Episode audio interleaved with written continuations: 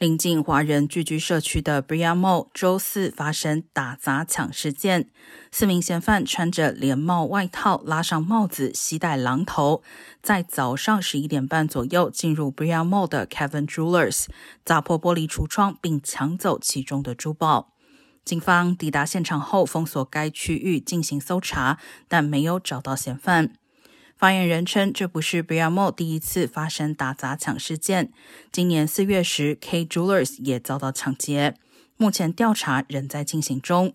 警方呼吁民众，如果有任何线索，可以打电话七一四九九零七七四一通报。